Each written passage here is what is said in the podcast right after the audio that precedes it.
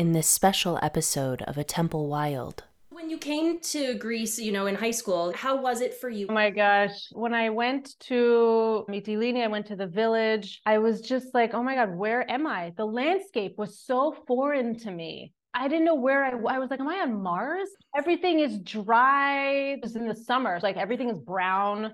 Right.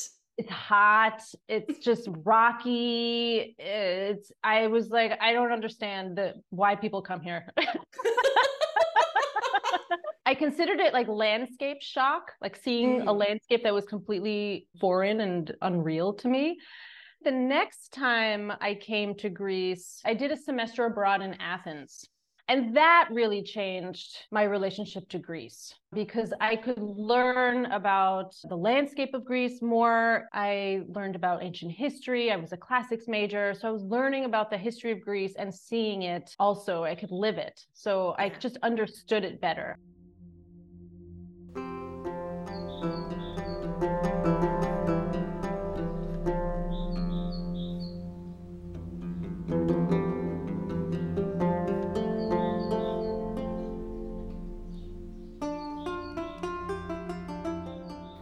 Hello, and welcome to A Temple Wild, where we rediscover the myths of the ancient Greeks through the plants and landscapes that shaped them. My name is Mira, and today I have a very special guest on the show, the Greek herbalist Maria Christodoulou.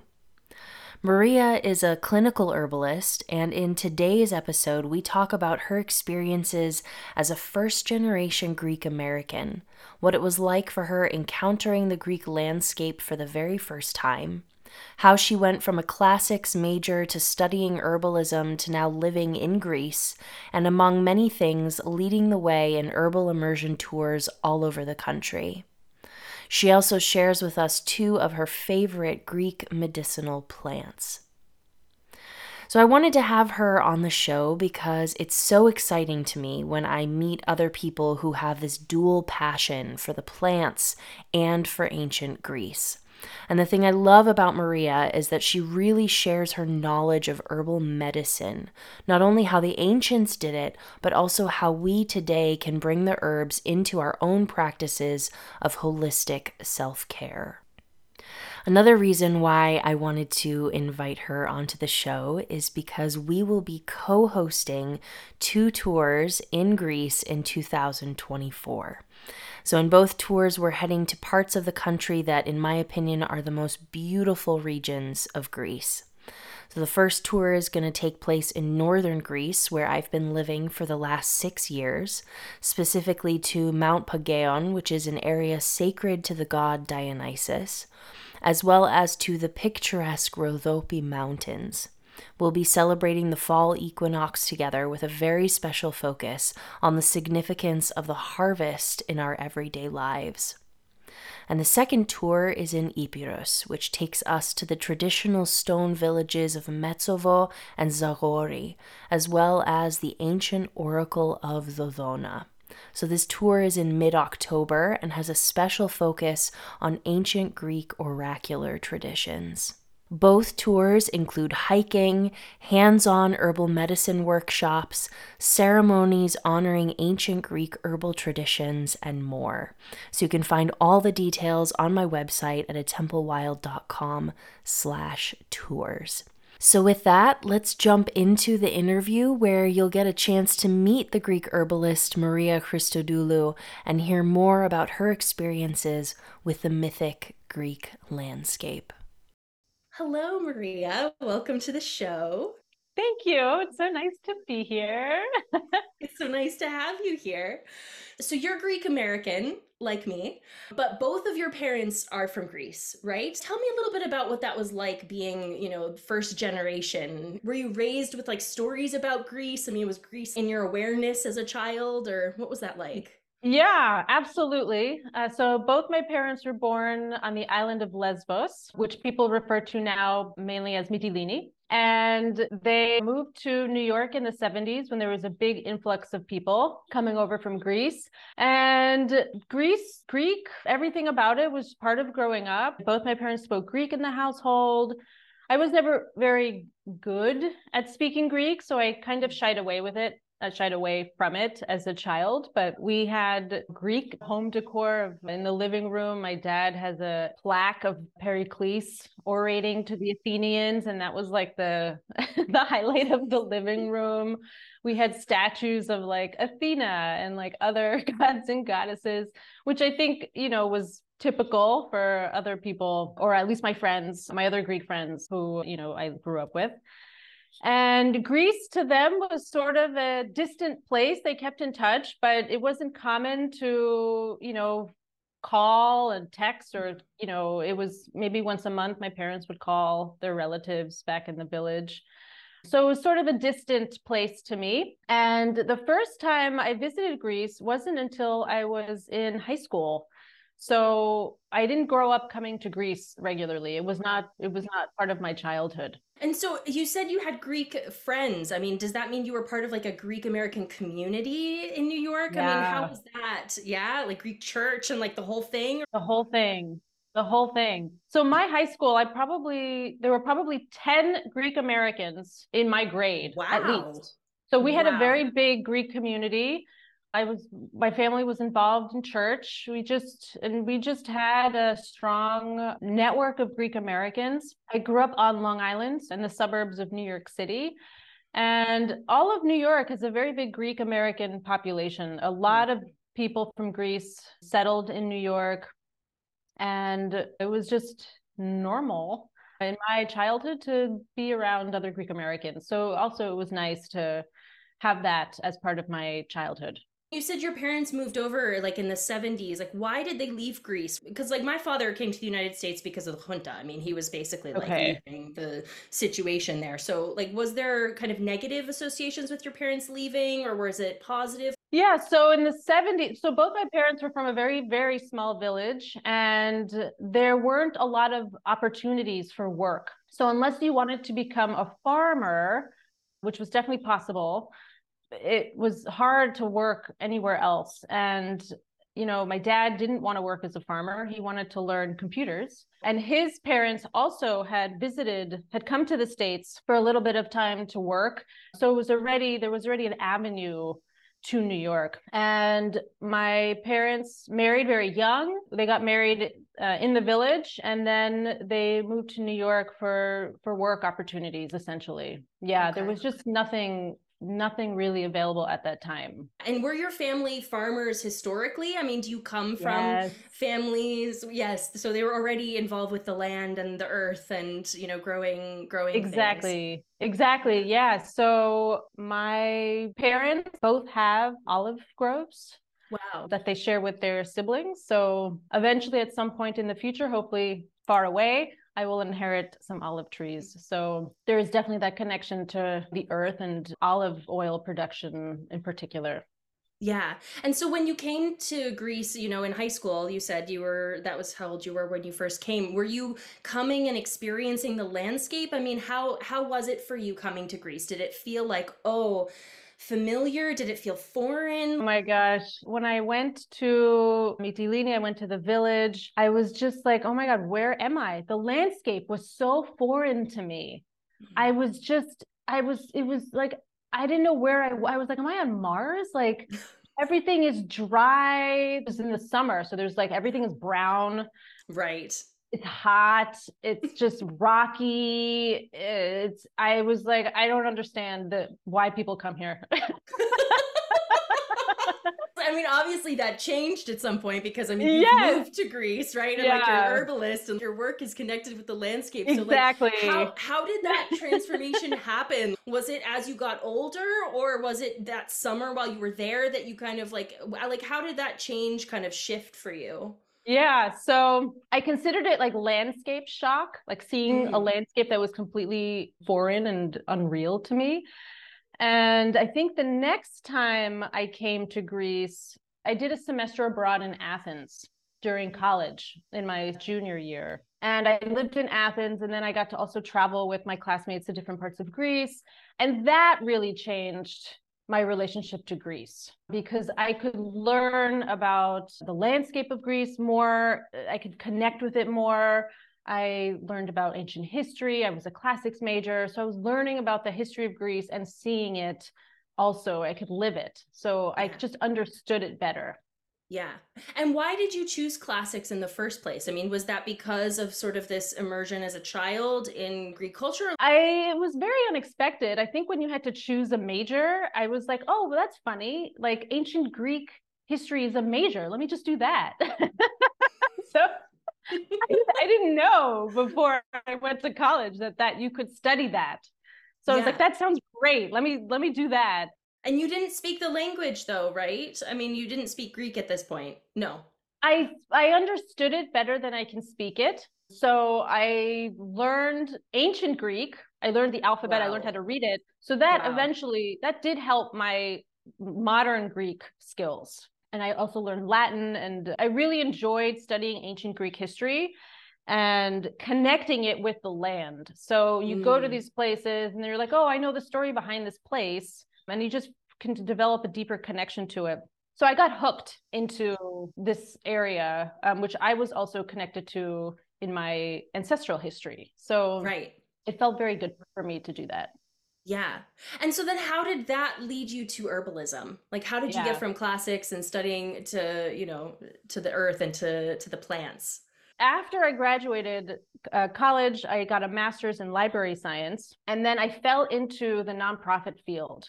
So I worked in the nonprofit field for about 15 years, and that was my career. And I really felt that I couldn't really enjoy it. I was good at it, but I couldn't really enjoy sitting at a desk for that long every day. And that was it. Like you just sit there and you do computer work all day. And there was nothing that was exciting for me. Like there's only so much you can learn in that field. And I just kept getting sick and I was tired mm. all the mm. time. And I was like, there has to be another way for me to live to be happier in what I'm doing. So I was living in New York at the time and I was like, okay, well, what should I do? What what is available? So I think I googled naturopathic school or herbal school and there was one that popped up in New York City. It was fairly new and I was considering it and I was talking to friends and I was debating and then I was just like, you know what?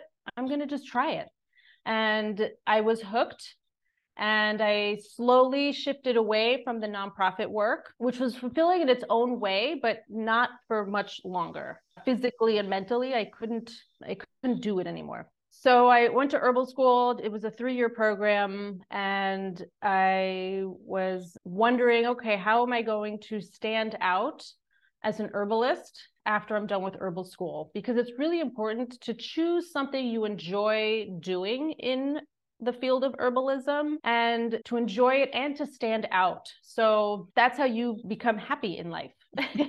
yeah.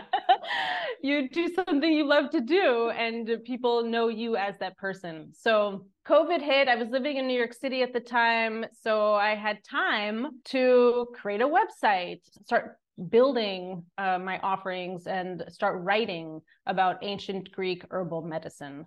So it was during COVID times, there was, you know, it was like a, the giant pause in the world. Yeah. So it was a time for me, I had time to think about these things. And I was like, this is a great opportunity. I'm going to take advantage of this time. And I really just started sprinting with it. Amazing. And so I'm curious when you were in herbal school, was there an emphasis at all on Greek herbs or Greek plants or no? Okay. Nothing. Yeah. And I was, I, we had one class where a visiting uh, teacher mentioned the four humors and she mentioned, you know, Greek medicine in, you know, involved the four humors. And I was like, oh my gosh, why don't you say more about this? Yeah. I don't know any of this. So it was nothing, we talked nothing of European herbal history. Oh, wow. During Materia Medica, in the notes, some of it would, you know, mention Hippocrates or would mention Pliny the Elder or Galen but it wasn't it wasn't a whole a class by itself where it's like these are the herbalists from the ancient mediterranean region. And these are the writings and the texts that we have that we can still read today right. and refer to them. And i think that i think it's really important to learn about these topics because they influenced western herbal medicine immensely. Definitely Yeah, and so I mean you're you're writing a lot about that. You're doing talks about that. I mean, you're able to bring together your classics knowledge, right? And your sort of access into this, you know, ancient history and then also the herbalism and then also your own ancestral connection and it's like you're bringing you're bringing all these things together. It's amazing. Yeah, thank you. I really do enjoy it. Do you have specific herbs or trees or plants that you mm. they're like your go-to, you know, that Greek specifically or Mediterranean at least that you you feel like they're always in your apothecary, they're always a yeah. piece of, you know, your your practice. And what are what are those? So currently I am in love with hawthorn. Mm. And hawthorn is a fantastic tree. It's it grows in Greece and grows in you can find it in the US, I'm, I'm pretty sure. It's very good for the heart. I also find it very good for creativity. It's sweet, so it's nourishing. It brings little sweetness to my morning. And I like to use the flowers and leaves you buy in combination. And then I also like to put in the berries and I mix it with other herbs, of course, when I'm making an herbal tea blend. So that's definitely one herb I really am enjoying at the moment. The other herb that has been a, a good plant ally for me has been olive, which might seem obvious um, living in Greece, but olive has such a varied and strong history throughout the Mediterranean region that it carries so many memories. And it's just it's like the it's like the container of history and it lives for so long it lives for thousands of years so it has witnessed thousands of years of history, generations of people, and it's a container for that. So I also throw in some olive leaves in an herbal tea blend with hawthorn, and it's also very good for the heart, strength, wisdom. It was the plant associated with Athena, who was the goddess of wisdom and strength. I like like to blend in uh, the knowledge I have of of herbs when I'm making a tea blend, and I'm like, okay, like how am I feeling today? What do I need? And those two trees in particular. Trees have been, I'm more drawn to trees. I wrote a, a sacred tree meditation that I give at the end of a, my plant walk in the National Garden in Athens people just love it because yeah. it just it connects you to these trees. And typically we just we don't pay a lot of attention to our natural surroundings or we don't really connect with the trees around us. And they're really important actually yeah. for many reasons. Yeah, I remember reading there there was a I think a sociologist or something who had this term they came up with green blindness, I think, or plant mm. blindness in the sense that like you look out at the landscape at the horizon, it just looks like one green mass. Like yeah. you don't see individual trees as individual as individuals, you know, or you yeah. don't you can't pick out. And I remember being like that myself too when I was younger. Like, a, you know, I would look at the forest and it was just like green, you know, or I would look down at the ground, and that yeah. still sometimes happens to me. Like it, it it takes focus, I think, to look down at a group of plants and to be able to pick out individual individuals yes. individual species you know and and yes. yeah and so how has that been for you i mean with with botany for example or plant identification is that something mm. like now that you're here in greece and you're actually seeing the plants in their native environment and like meeting them more you know has that been a, a simple or easy process for you to kind of get to know them better it's definitely been a learning process there are a lot of plants in greece that are not front and center uh, in the states where i was living and so it's like seeing them out in nature. Uh, sometimes I use a plant identification app. I have a giant book um, that also has photos and descriptions. And you know, it's it's do I know this plant? What does it look like? Do I not know it? And do I want to know it? So, so I, I have learned a lot. That. Yeah, yeah. Because yeah. I think, especially as herbalists, I think sometimes there's this feeling like we have to know all the plants, or we're expected to understand yeah. to be able to look and just identify it immediately. You know, and I think for people who are just getting into herbalism or just getting into a relationship with the landscape, it can feel so daunting. And to hear people who this is their profession this is what they do you know uh, you know and it's still a learning experience and you're always getting out the resources and meeting the plants one on one and you know having yes. these experiences. So that, i'm glad to hear that. Yeah. Absolutely. Yeah. And there's there's so many species that it's you it's impossible to know everything. Right. It's exactly. impossible. so yeah i i forgive myself for not knowing everything. That's good. That's really good. So when exactly did you move to Greece? Like you came pretty pretty recently, like the last couple years, right? Like Mhm. post COVID. Yeah. I came two and a half years ago during COVID, but a- after Greece's second lockdown. Okay. Okay. So Greece was in lockdown a couple times, hardcore, and I was like, okay, I'm gonna wait. And I just I was living in New York City in Brooklyn at the time for about six years, seven years, and COVID hit. New York City was hit just very badly. It was it was not a good situation at all. And so I was like, okay, well, this is not the place I want to be anymore. I was already thinking about moving to Europe, and it was just it was the time it was time. yeah. So yeah. Yeah. And so now you live in Athens, right? Yes, I'm in Athens.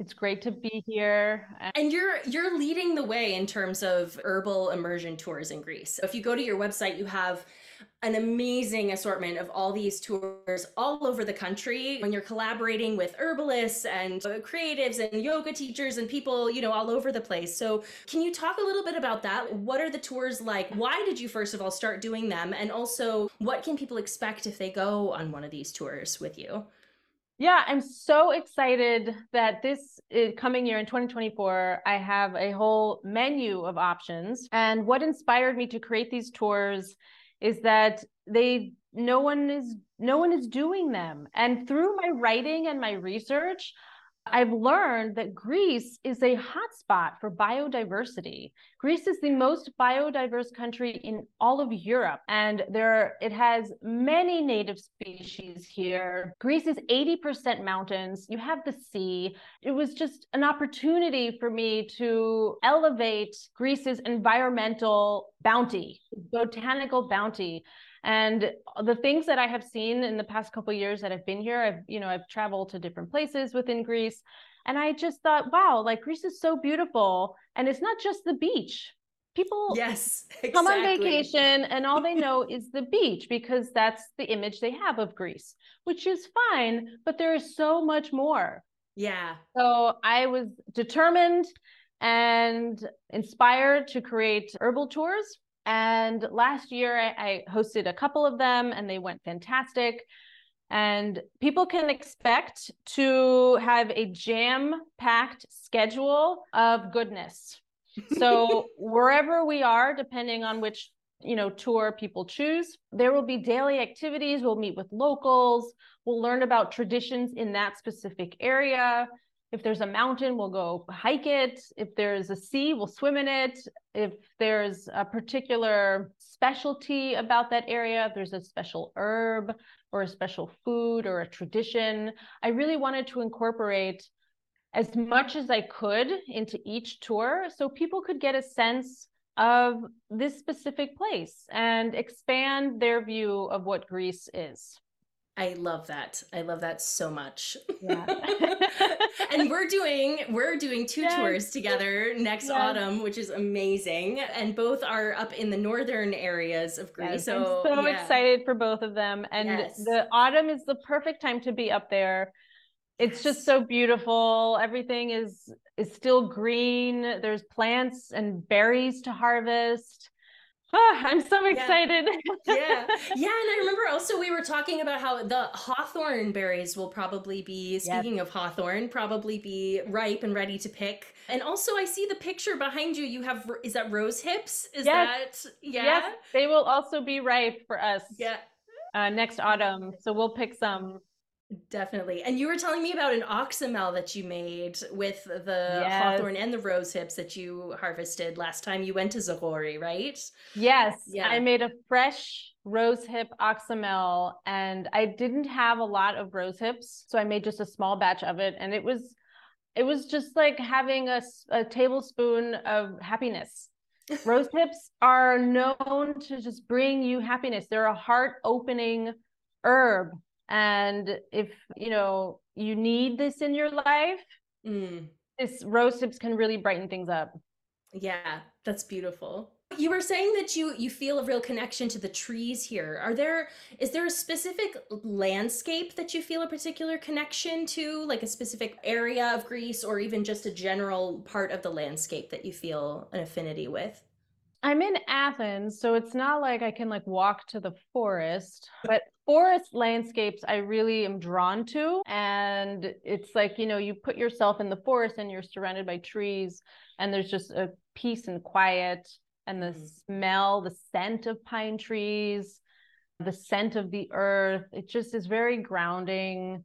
The ancient Greeks used to do ceremonies in the forest, and certain trees were very sacred to them. So it the trees you know stand as a testament to healing mm-hmm. because they were such an important part of greek religion and medicine they are still accessible to us. So yeah. forest landscapes i particularly enjoy uh, just to you know hang out with the trees yeah. Yeah. and you you already mentioned but you also do tours in the National Garden in Athens, right? So if people are coming to Athens and they don't necessarily want to do like a a full tour with you, they can also do like a day, a little mini workshop basically with you, right? Exactly. Exactly. Yeah, so this tour is the Myths and Medicine plant walk in the National Garden. The National Garden is located in the center of Athens in Syntagma, right next to the Parliament building. And it is free, open, sunrise to sunset and my tours are two hours and i talk about 10 plants there give or take depending on time and i start with the mulberry tree i talk about its importance in greek history i talk about a myth how we use it as medicine, how it used to be used as medicine. So it's really just ordinary plants that you can find in different, you know, in the US especially, and just bring them to life. Amazing. You know, there's not just a tree in the corner. It has lots of things to to tell you. I think I did a head count the other day just to see like how many times have I done this tour and how many people. I think I've I've offered it to about 250 people uh, in the past 2 years. Amazing. So, that's so exciting. I love that yeah. that you're spreading, you know, this love and this appreciation for the plants to so yes. many people that are coming yeah. to visit. That's amazing. Yeah. yeah. yeah. So I'm really I'm really proud of that because I I was just determined to develop a plant walk in the garden and and it has come together really beautifully. And now you also work with is it uh, Herbalists Without Borders? Can you talk a little bit about that? Like what's that organization sure. and what's the work that you do with them? Sure. So Herbalists Without Borders is a US based nonprofit organization, and you can create a chapter wherever you are based. Most of the chapters are based in the States. And I decided to create a chapter here as an avenue of creating or offering an event or a workshop with the legitimacy of the organization. So I do have to fundraise for it. But a lot of the projects or a lot of the events that I have done for Herbalists Without Borders for the Athens Greece chapter has been with children in a garden space we've planted herbs, we've watered the plants. Like it's just been a very hands on activity with children. So it's been very fulfilling to be able to develop this chapter in this garden. And one of the projects that I'm working on now is fundraising for a Dioscorides garden project in Athens. So I'm really excited about that. The current garden space I have is very small, but it's located next to the National Garden. So it's in the center of Athens. And I have a vision of creating a garden with plants that Dioscorides talks about in his ancient medical text called De Materia Medica. And so his text was very popular for about 1500 years. And it's one of the texts that I refer to often in my work. I really enjoy reading his descriptions of how they use the plants. So that's my next project. So we'll see spring 2024, maybe there'll be a garden planting event and I'll have an expanded garden with plants that he talked about, which are all local. So fabulous. I'm very excited about that. Yeah. Yeah. Are there are there any other projects you want to tell us about? Anything else that's coming up that you that you want to mention? Well, I'm always juggling many different projects. so, As so, it is for most herbalists, right? I mean, it's like, yeah, yeah. Uh, well, I can talk about the two guidebooks that I have written. Yeah, in yeah. case anyone is interested in getting a taste of, you know, what I I talk about on my tours. The first guidebook that I wrote was on the National Garden, and it's based on the tours that I do there. And it has a map it has 15 plants that i talk about and the and the, pretty much the script that i deliver during the plant walks so the greek herbalist guide to the national garden is the first guidebook i wrote and then the second one is called the Greek Herbalist Guide to the Mountain. And as I mentioned earlier, Greece, the landscape of Greece is mountainous. It's like Greece is a mountain, like all of it. So I picked 13 mountains in Greece that have historical significance, special herb or uh, plants that are native to that mountainside, and any traditional events that continue to happen there. So this was a fun book to write. And my goal is to write a new book every year. So the next one will I'll start writing in January and it's long and arduous process. But do you know what the topic is yet, or are you keeping that secret until I, until you're ready? I have a list of topics, but I think it will be about rituals. Oh, fantastic! I think that's what I've oh, settled oh, on. So awesome. yeah, yeah, that's excellent. I'm very excited yeah. for that. Yeah, thank you. Great. And then the other thing that I recently launched is a product, an elderberry oxymel. And surprisingly, this is not a common herbal remedy to find in Greece, even though it's an ancient remedy. So it's very common in the States to find elderberry syrup, elderberry oxymel, different kinds of oxymel.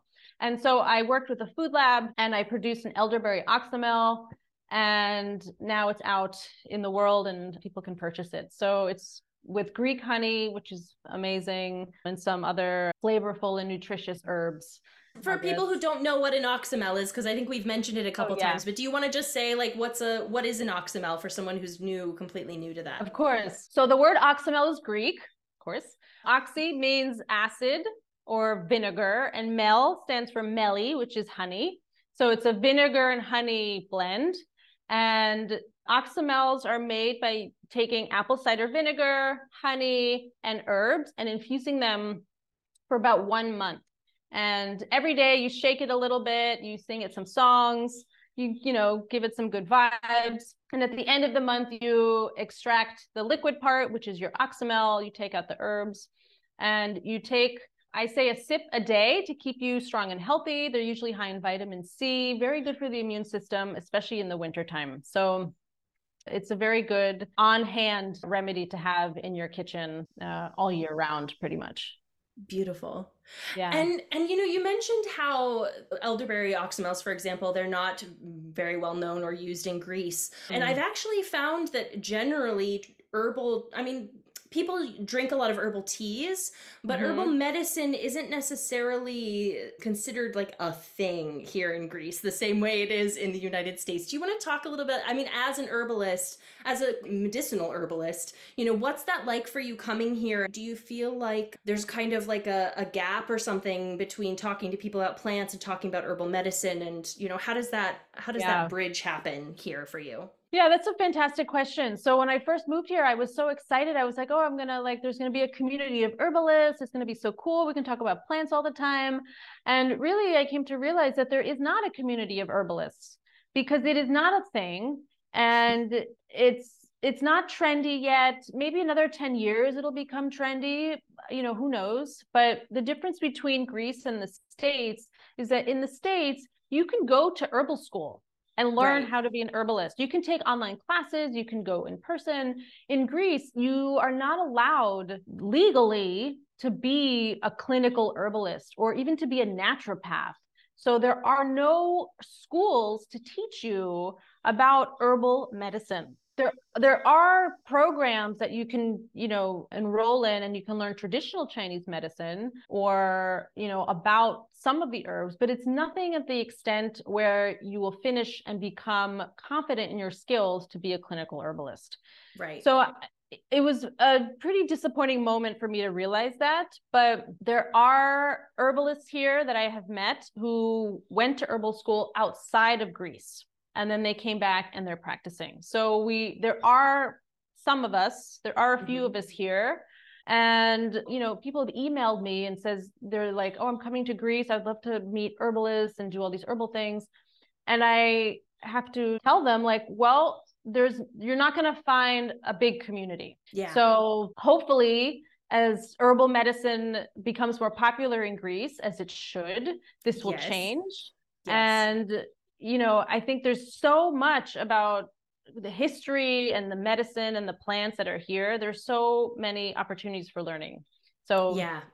Yeah, and I think a lot of that knowledge is usually in the older generations, like the yayas and the papus, you know, who know about the plants. They know yeah. they know like okay this random herb it can be used for this but they don't mm, you know it's not necessarily something the younger generations know as much Mm-mm. and yeah I, I find that really sad and heartbreaking and you know that it could die off you know this knowledge and this information is and mm. going to die off yeah Right. Yeah. Yeah. yeah. exactly. Yeah. Most people are, they don't live in the village. They live in the city and it's Right. not cool to live in the village. So Right. there's no one for these grandparents to tell to pass on the knowledge. And I think it's a big, it's a big problem from my perspective that we're losing this connection to the landscape because Yeah. people are getting older and, and passing away. So yeah one of the dream projects would be to travel all over Greece and meet with people in villages and video and record them, you know, record their stories, write them down, take video and just try to preserve it at least in some format. Yeah. Well, you are doing a little bit of that. I mean, with your tours, right? I mean, you're reaching out to different parts of the country and like connecting with people in different areas. I think over time, those Yeah. connections get built, you know, and like communities Yeah. start to form. It's amazing the work that you're doing here. So Yeah. thank Well, you. I'm so you. glad that you're here, that we're both in the same country and Yes. get to participate in like this herbal community that's that's growing and you know i i think that's that's fantastic so yeah, I'm so yeah. excited about all of these tours next year and and Yeah. um, seeing where the meeting people who want to come and learn alongside us um, and yes learn Greece on a whole new level. definitely definitely well thank you so much for coming on the Yeah. show is there anything else you want to maybe tell people what your website is how they can find you get more information about what you're doing Yeah, so my website is thegreekherbalist.com. I call myself the Greek Herbalist. So you can find me on Instagram, Facebook. So definitely reach out if you have any questions and hopefully see you all in Greece next year. fabulous thank you so much maria Thanks, Mira. bye Bye. Thank you so much for tuning in to today's interview with Maria. To find out more about the tours Maria and I are hosting together in 2024, head to atemplewild.com slash tours. And while you're there, be sure to join my free newsletter, The Moon Parchments, which comes out every new and full moon. It's the best way to stay up to date with all the Greek inspired offerings that I release each month, including this podcast, photography of the gorgeous Greek landscape, free plant profiles, poetry, essays, and more. Thank you again for joining us, and I hope you have a beautiful day, and I will see you next time.